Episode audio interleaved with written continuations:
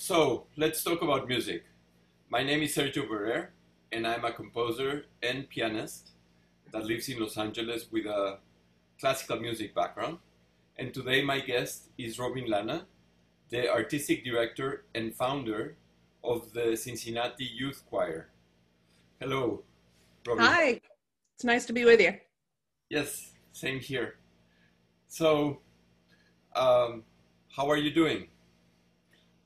We're doing well in Cincinnati. Um, yeah, it, it, it's it's an interesting challenge that we're all going through right now, uh, but everything is moving forward, and the youth are singing, the children are singing, and sometimes in person, sometimes online, and it's a lot of juggling, but it's it's it's going forward. That's great. How are you doing the in-person thing? The in person uh, so far has been once in a park, very, very briefly. And uh, last week it was in my driveway where I had um, a hard side of the house, hard driveway, hard other side of my neighbor's house. So lots of ventilation. And uh, they, they were masked and singing about 10 feet apart um, with me conducting, and my pianist was there. Uh, they sang for 30 minutes and then we broke up and air, let the place air out for 15 and then a new kid group of kids came in. So we had about 18 to 20 per group that were there singing in person. Um, was our first time um, really rehearsing with masks on. Um, and that's, it's, it inhibits them um, possibly not even as much vocally as it does mentally that that screen between you and them and the it inhibit it, it inhibits their uh, their personalities as much as it does anything else. So um, you know working through that and getting them to listen again and hear again in spite of the distance and the birds singing or the crickets chirping you know. Um, we're looking into places on campus because we're in residence at the university of cincinnati conservatory of music um, and there are some options on campus, but um, I'm not sure that right now they're much better than what we have right in my driveway, other than distance outside of the city from, from where I am. Um, we're looking into garages on campus, uh, but I'm concerned about other noise in the city that would be open air garages. So um, we're playing with those ideas. And of course, the weather is starting to change from summer to fall, and so that's going to become a factor very soon. Um, so we we do have some space inside the conservatory um, that we have scheduled, and we are just making sure that we are comfortable with the safety and protocols before we move forward with it. Um, they are singing in small groups on campus at the conservatory, and so that is going well. And talking with my colleagues there, um, but it, it's, I feel a different burden with youth. Um, I think the students that are on campus and they're in their own little campus group are different than my students that are coming from all over greater Cincinnati and then going back and who knows, you know, what they're exposed to there or what they could bring back with them. So it's just different different level of concern and protocol and then of course exposure to grandparents and all that that the college students may not readily have. So um, we just want to before we do anything we we want to make sure we're erring on the side of safety. Yeah that's great.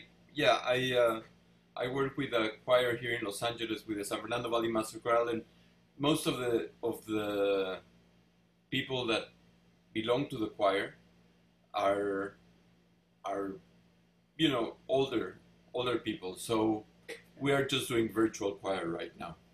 Yeah.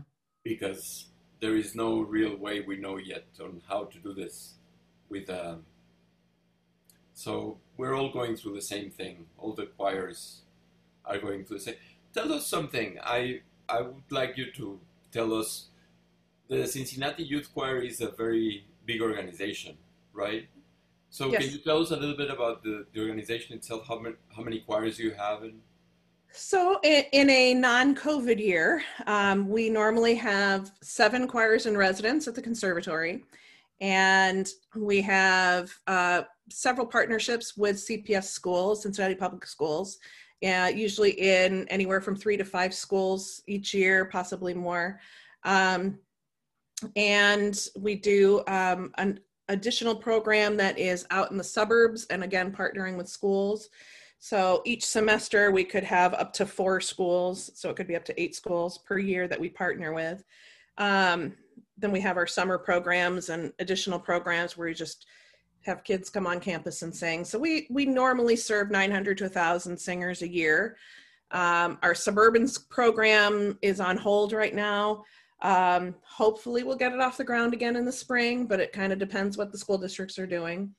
Our Cincinnati Public School program has been on hold, but we just found out that they are ready to have us come back because they are starting to go back in person in Cincinnati Public Schools, and uh, the parents are very eager to have activities, uh, planned activities for their students. Because we already had a partnership, they're not letting outsiders onto campuses but uh, because we already had a partnership with them um, we are considered part of the family basically. So we'll be able to get back into those students and serve those kids again. So that's exciting. I don't know how many we'll have. Um, hopefully it'll be a nice healthy program but within the again the the um, confines of safety uh, numbers and being able to say distance and all that um, our resident choirs are down dramatically in number we've got a lot of families that uh, or singers in particular, probably not even so much the families, that they just, um, a lot of what we're doing is online, a lot of it is Zoom. And uh, those that especially started the school year on Zoom, just the thought of coming to Zoom again uh, was kind of tough, and I understand that. Um, we have a lot of singers that truly understand the beauty and the artistry that's created, and it's not the same when they're singing at home alone. Um, so we're doing the best we can to replicate that. I've got different things that I'm doing that help bring that aspect into play. Um, one of which is the occasional in-person rehearsal so they can hear each other again. Um, but uh, it's just it's a tough thing to replicate, and I, I tell the the singers that I feel my job is to find the pathway to joy for them that they still feel like it is artistically rewarding and that it's still an, a community they can rely on and feel safe with. And that's just really difficult when some of our singers can only participate because of other health reasons um, on screen. So even when we are able to come in person, then they may not be able to be with us. Uh, we'll zoom them in and we'll, we'll, we'll still include them digitally, but um, it, it's hard. It's really hard on our singers. So we're really aware of uh, the social emotional health that we offer and that we make sure we maintain for our youth. It's so important. Definitely, it's a it's a great. I mean, we all need the the singing. Mm-hmm. It's a it's a very therapeutic thing. It's uplifting, and if they can do it, if they can keep doing it, it's for the best. Definitely. Yeah, absolutely. Yeah. And uh, one thing I wanted to talk to you about was uh, how do you choose the the repertoire that that your choirs are going to sing? How does that? A lot of people when they go to concert, they don't know uh, how does the artistic director make the decisions on how what pieces they're going to do. Yeah. So what what goes into your process of deciding programs and for what groups? Well, we're in our 28th year as an organization, and since 2001, we've been in residence at the conservatory. And for the majority of those 28 years, we've had a good relationship with the Cincinnati Symphony and Cincinnati Pops. So, my singers have traditionally had a lot of exposure to the traditional uh, classical great composers that we would learn about in a conservatory conservatory setting. Um, and they sing, they do that a lot with orchestra and adult choruses and collegiate choruses, which are just top notch. So it's it's great exposure. It's a great way to introduce them to these you know, really uh, um, the best composers historically of of um, classical music and classical in that um, conservatory kind of and and orchestral music um not necessarily the classical period um but uh, for, so for my program, um, in addition to that, because they get exposure to the that, I don't feel the pressing need to in, introduce them to those composers as much in my choir. So that opens the door for me to program a lot of new music and a lot of world music that is probably different than some get in school. Um, and let the the great composers of historical great composers be the large experiences. And then we learn they learn about them and we talk about them. And so they feel that. So it's it's kind of a different exposure that uh, some programs aren't able to do if they want to make sure their students are getting the full music history background as well. Um, so I'm, i feel fortunate to be able to do that. Um, when i'm choosing repertoire i am looking at text that is of value because we never just sing a piece uh, without exploring the meaning behind the text. Um, if we can have the inside information on what inspired the poet or the lyricist, we'll talk about that. We'll talk about what was happening when they wrote that text. Um, then, how the composer took that text and now set it, and why they did certain things with the text to bring the text to life so they have a real depth of understanding of what they're singing about and sharing. And that comes across in their performance because then they're not just deadpan faces singing to an audience, they're telling the story of what we've uh, explored in our rehearsals. So, text um, is very, very important. Integrity um, of the music to me is very important. I never program stuff that's just trite even for our youngest singers, try to anything that um, we would perform on stage that a parent may get in a car afterwards and say, "Oh, you were so cute." That wouldn't be what cute was never the what we would perform. So, um, and I and we talk about that with our with our singers, with our younger singers that the goal is not to be cute it's just to you know bring bring feeling and emotion to our audience and to our lis- listeners so um, that's kind of my what i what i focus on when i'm looking at repertoire. Um, i also make sure i'm looking at a variety of composers. Um, i make sure that i have women represented. I make sure i have different races uh, um, represented. Um, i don't stay away from any one group of composers but i don't necessarily pile on with one set of composers if that makes sense Yes, definitely. And how do you how do you treat the level of difficulties? I mean, do you take pieces that are uh, composed for you know professional ensembles or things, and then do simplified versions for the kids, or just take pieces that are composed for that type of of choir? Uh, none of the above. um, I, I I pick music that I, as I mentioned, has musical integrity, mm-hmm. and I make sure that I find the pathway to bring that to the, my singers at their readiness level. So if um, I program something incredibly difficult for my advanced choir, I may need to really break it down so they understand what the chordal structure is or how these n- notes work together and then resolve or um, that you know they're in one step of a scale and their neighboring part is on this step of the scale. And the more they learn about it as young musicians the more they become independent musicians and they rise to the occasion of singing that difficult music.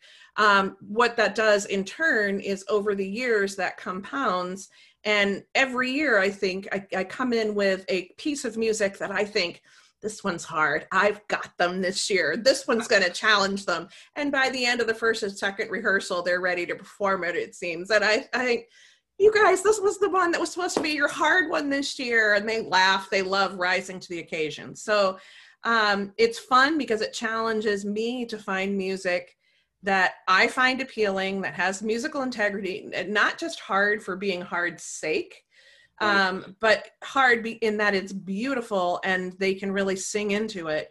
Um, and then I find the path to make it come to life. And like I said, bring it to them at their readiness level. So breaking it down um, educationally, however I have to, to make them see how it fits together and then they become intelligent young musicians that's great yeah it's uh definitely sounds like they're getting they are getting a musical experience from being in your choir. I mean that they are really learning how to be musicians. And uh, but that requires a, an interesting level of commitment right? Mm-hmm. and on on the teacher's part and on the kids part yeah. Yeah. And you get the and you get the level of commitment from from your kids you feel that they give it to you i do especially especially in my advanced choir. Um, they were asked oh i don't know how many years ago there was a survey done uh, by a colleague of mine and she asked what brings you back each week? And well twice a week for that choir. It's my the the most advanced group is the one that meets twice a week and everybody else is once a week.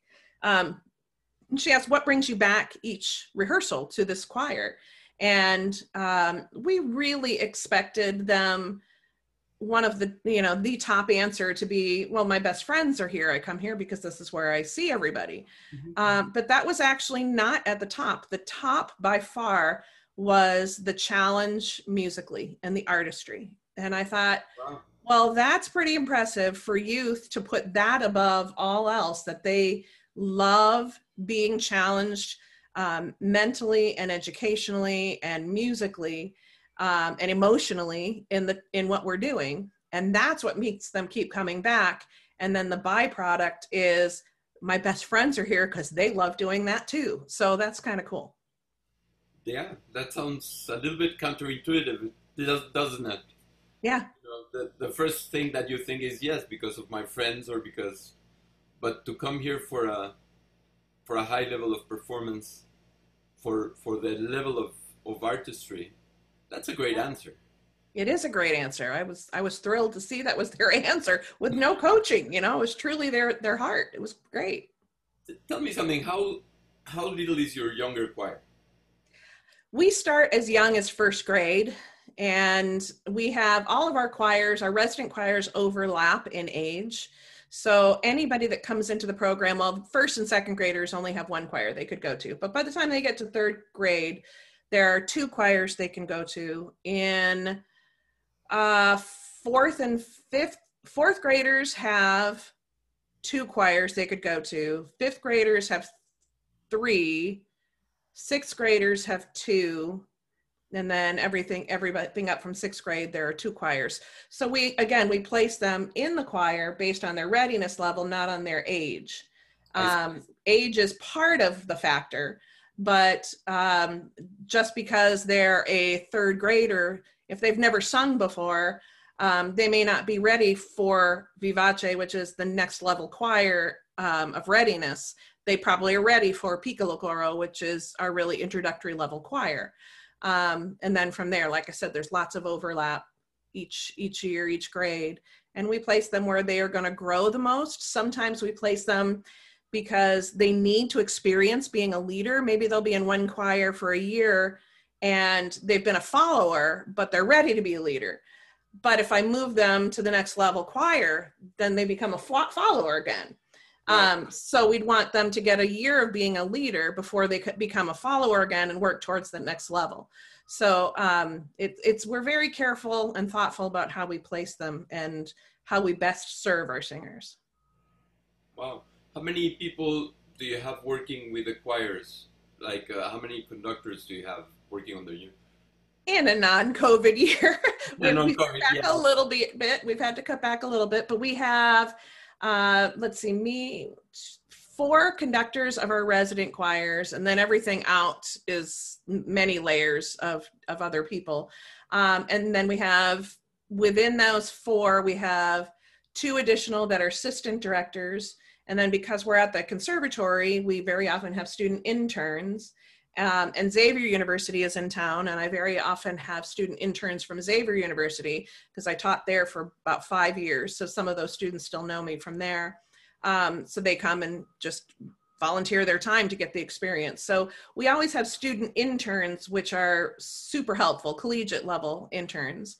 Um, and we give them teaching experience as well as um, some conducting experience.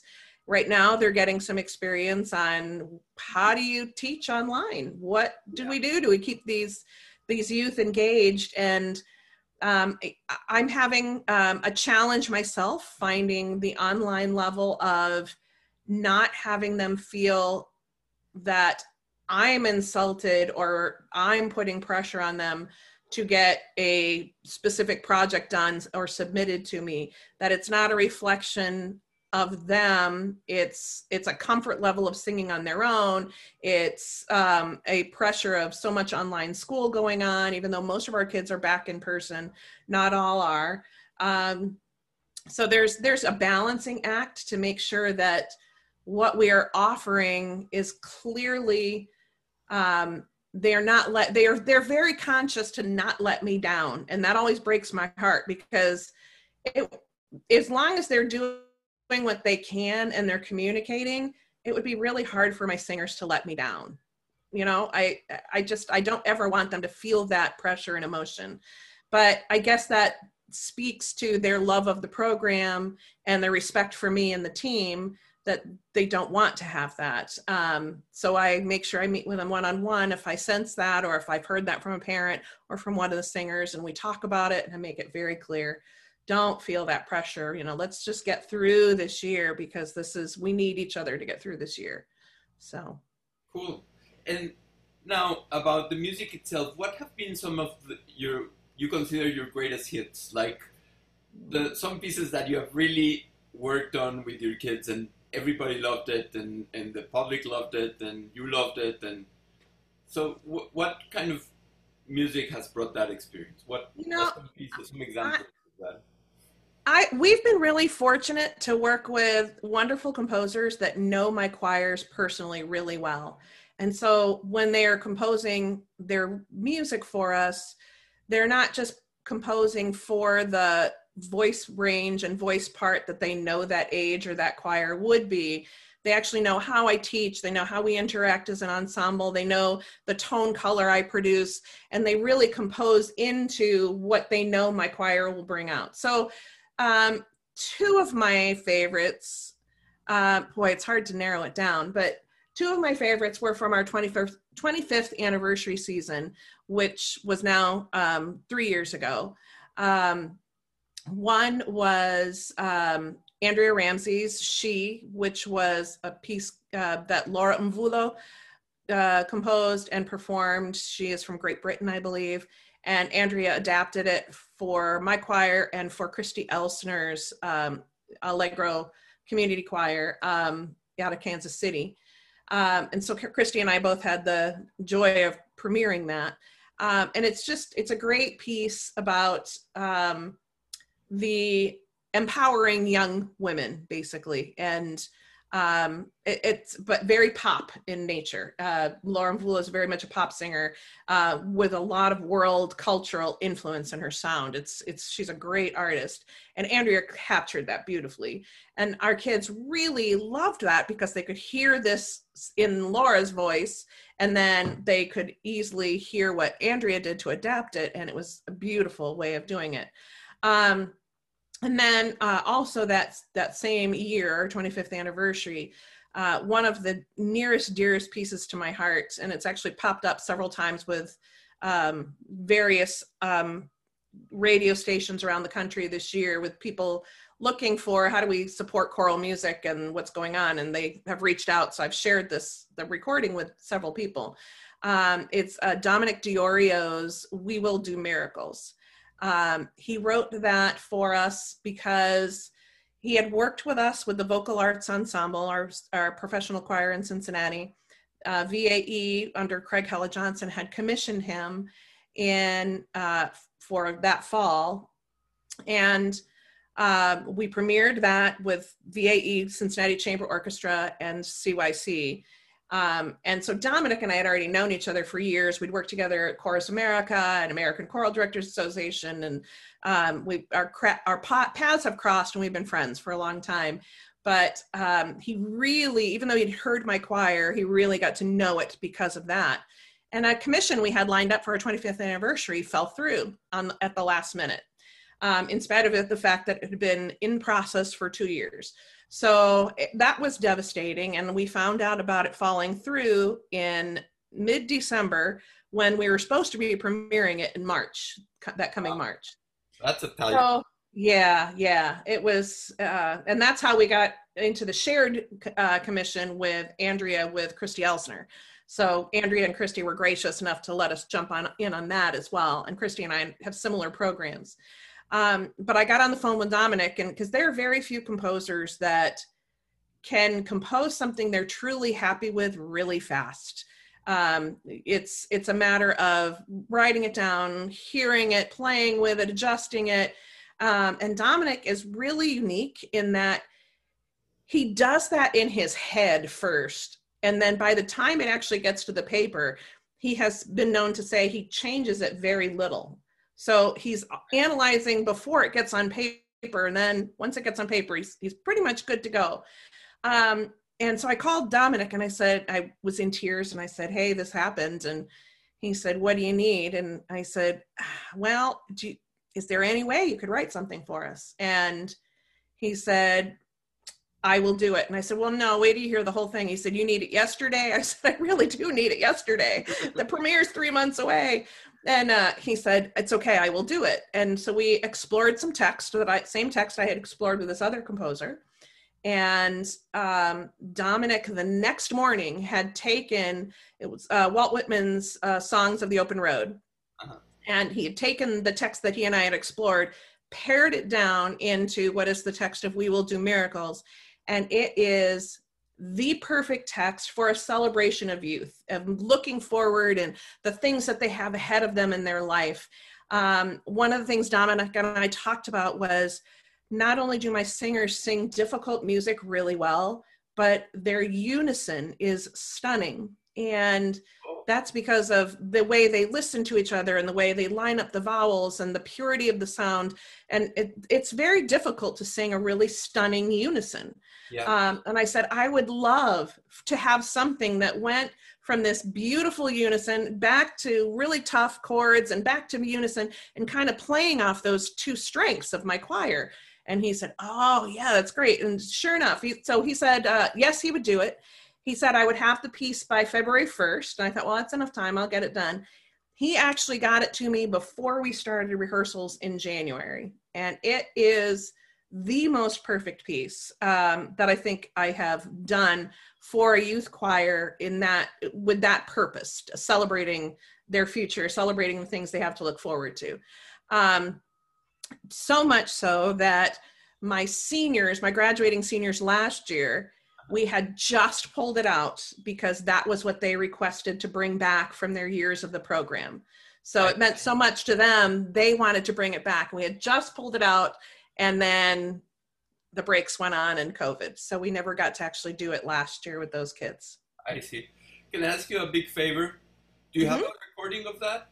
Sure do. Yep. Can you send it to me so that uh, I can put it right at this moment in the podcast so people can see what absolutely. we're talking about? Yeah, absolutely. That would be fabulous. I, I would appreciate that very much. You know, it's uh, when things come together in a in a choral setting, it's a very satisfying experience for everybody. It is. It is. Yeah, and Dominic was able to be at the premiere with us, and so the the kids got to sing it for him and see the joy that he exudes when he runs onto stage. He's just such a wonderful person. That's great. Okay, that's uh, that's very interesting. I think we're gonna we're gonna stop at this moment, and uh, we're gonna end the the podcast with a piece. I I wish well, um, we could. Uh, well, I'm gonna put it on, and everybody's gonna be able to see what we were talking about. Great and I want to thank you very much for coming with me and, and sharing some of your uh, your uh, experience as an artistic director of a, of a children's choir. And my uh, pleasure. My pleasure. I'll I'll uh, let you know when this is ready to go. Yeah, that's great. Um, I'll send you a link to the. We are um, we will do miracles so that you can pull that off of what off of Google Drive probably. Okay, great. Thank Okay. you very much. Okay. You're welcome. Thank you. It's good to see you. Yeah, same here. Thank Thanks. you. Okay. Bye bye. Bye bye.